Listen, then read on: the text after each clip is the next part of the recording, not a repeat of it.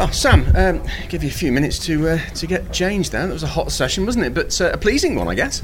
Yeah, very hot out there. I think it's only going to get more hard work today as the heat rises. But um, good start. Car, car's working well. Few few things to fine tune for the rest of the day. But um, I was really happy with how it went. Uh, very hot track temperature, 31 plus degrees, which is going to play a, a, part this weekend. As much on the drivers, I guess, as, as the cars themselves. Yes, yes. Um, we should all really be filing tune athletes, shouldn't we? Um, Are you saying you're not? that's absolutely not the case for me, in all honesty. Um, but you know, we've just got to cope with it. We've just got to deal with the heat. Um, it's 25 minutes that you have to just grin and bear it. And um, yeah, I think it's going to play a little part on Sunday, perhaps race three. But I think um, the, the, hottest of the weather will be today, so it should be slightly cooler tomorrow if that's any grace whatsoever. Um, and, and, and, I'm looking forward to it. I think you know the car's been strong around here in the, in the past. It was on pole in the hands of uh, Matt Simpson last year. So we've got to be looking to be on the front row again today. Entering the halfway stage in the season, how would you sum up so far?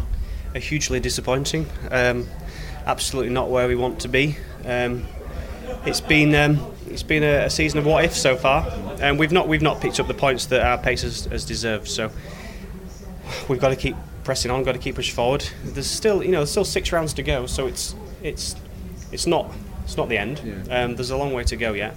Um, but we've got to start scoring some big points soon if we've got any hopes at all of getting back into towards the top five of the championship. Now, everybody knows that free practice one is never necessarily a pointer for, for the weekend, but you have put down a, a good marker, nice quick time. The car looked looked uh, well planted, and, and, you look quite comfortable.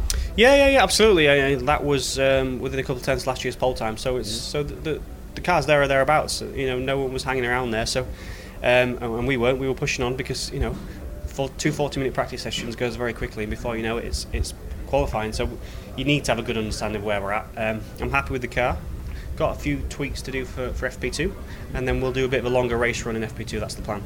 Just one thing, I was watching from the, the media centre, cars going into the first corner at Old Hall, just after the marker board. It's, there's a dip in the road, isn't there, which seems to unsettle and under braking. Is that right? Yeah, yeah, very difficult actually. But that's the that's the nature of the circuit. It's, it's there's a lot of ups and downs and dips where you don't want dips. Um, it makes the car quite difficult to drive and um, it's a tricky one for the engineers balancing that because it's got to be compliant enough to ride the dips, obviously not too soft because that soft car is a slow race car. So it's a bit of a handful when you when you're driving around and hanging on.